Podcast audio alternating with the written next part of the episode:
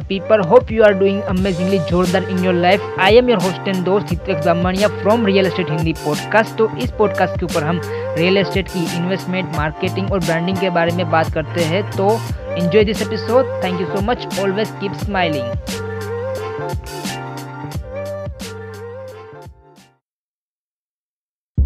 Welcome to our brand new episode of Real Estate Hindi podcast. So 55 law of real estate investing का ये day number 11 है.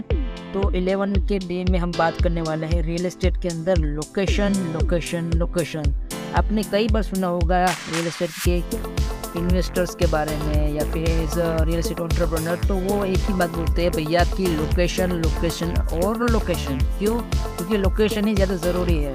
मान लो कि किसी भी सिटी के अंदर प्रॉपर एक ऐसा एरिया है जहाँ पे बहुत सारे लोग जमा होते हैं या फिर वहाँ वहाँ पे कुछ ऐसा है जहाँ पे लोग बहुत ज़्यादा जाने जाने का पसंद करते हैं। तो उस हिसाब से लोकेशन ज़्यादा इम्पोर्टेंट रोल प्ले करता है रियल इस्टेट के बिज़नेस के ऊपर।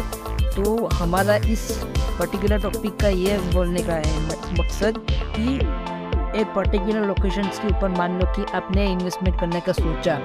सोचने के बाद आपने सोचा कि भैया मेरे को यहाँ पे शॉर्ट टर्म इन्वेस्टमेंट करना है या फिर लॉन्ग टर्म इन्वेस्टमेंट करना है? तो आपने शॉर्ट टर्म के बारे में सोचा ओके तो शॉर्ट टर्म के इन्वेस्टमेंट के बाद सोचो कि भैया मेरे मैंने ये इसमें इन्वेस्टमेंट तो किया है शॉर्ट टर्म के लिए।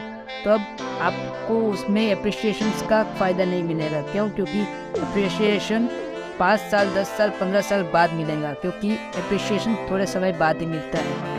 तो उसमें आपको यही देखना है कि अगर मैं शॉर्ट टर्म के लिए इन्वेस्टमेंट करता हूँ तो मेरे को इन्वेस्टमेंट में अप्रिशिएशन नहीं मिलेगा। लेकिन जब मैं उस वाली प्रॉपर्टी को होल्ड पे wait wait wait wait wait अगर आपको रियल एस्टेट मार्केटिंग और ब्रांडिंग के बारे में और भी स्ट्रेटेजी और इन्फॉर्मेशन चाहिए तो आप मेरे से फ्री में कंसल्टिंग बुक कर सकते हो। आप जा सकते हो हितमेक्स Bamnia dot com slash growth तो आप वहाँ से मेरे से कॉल बुक कर सकते हो। थैंक यू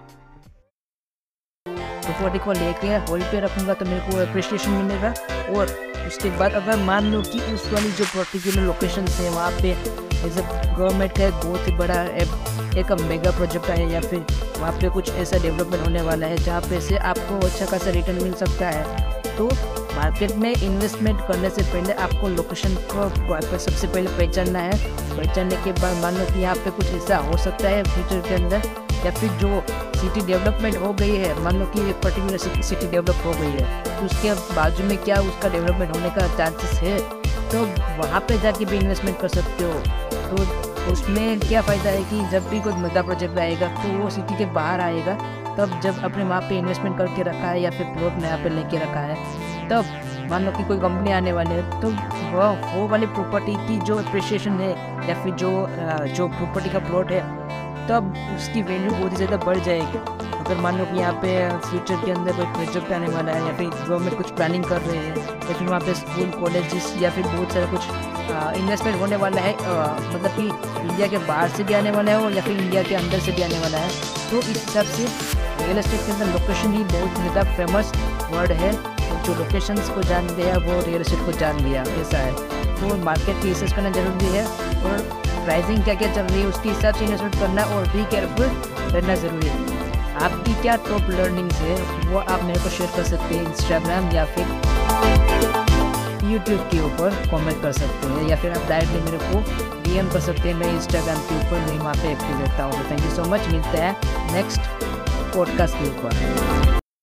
सो so, आज के लिए बस इतना ही। मिलते हैं नेक्स्ट पॉडकास्ट के अंदर। अगर आपको ये पॉडकास्ट पसंद आया है तो आप इसको सब्सक्राइब कर सकते हो और या फिर अपने सोशल मीडिया के ऊपर शेयर भी कर सकते हो। So thank you so much for listening this podcast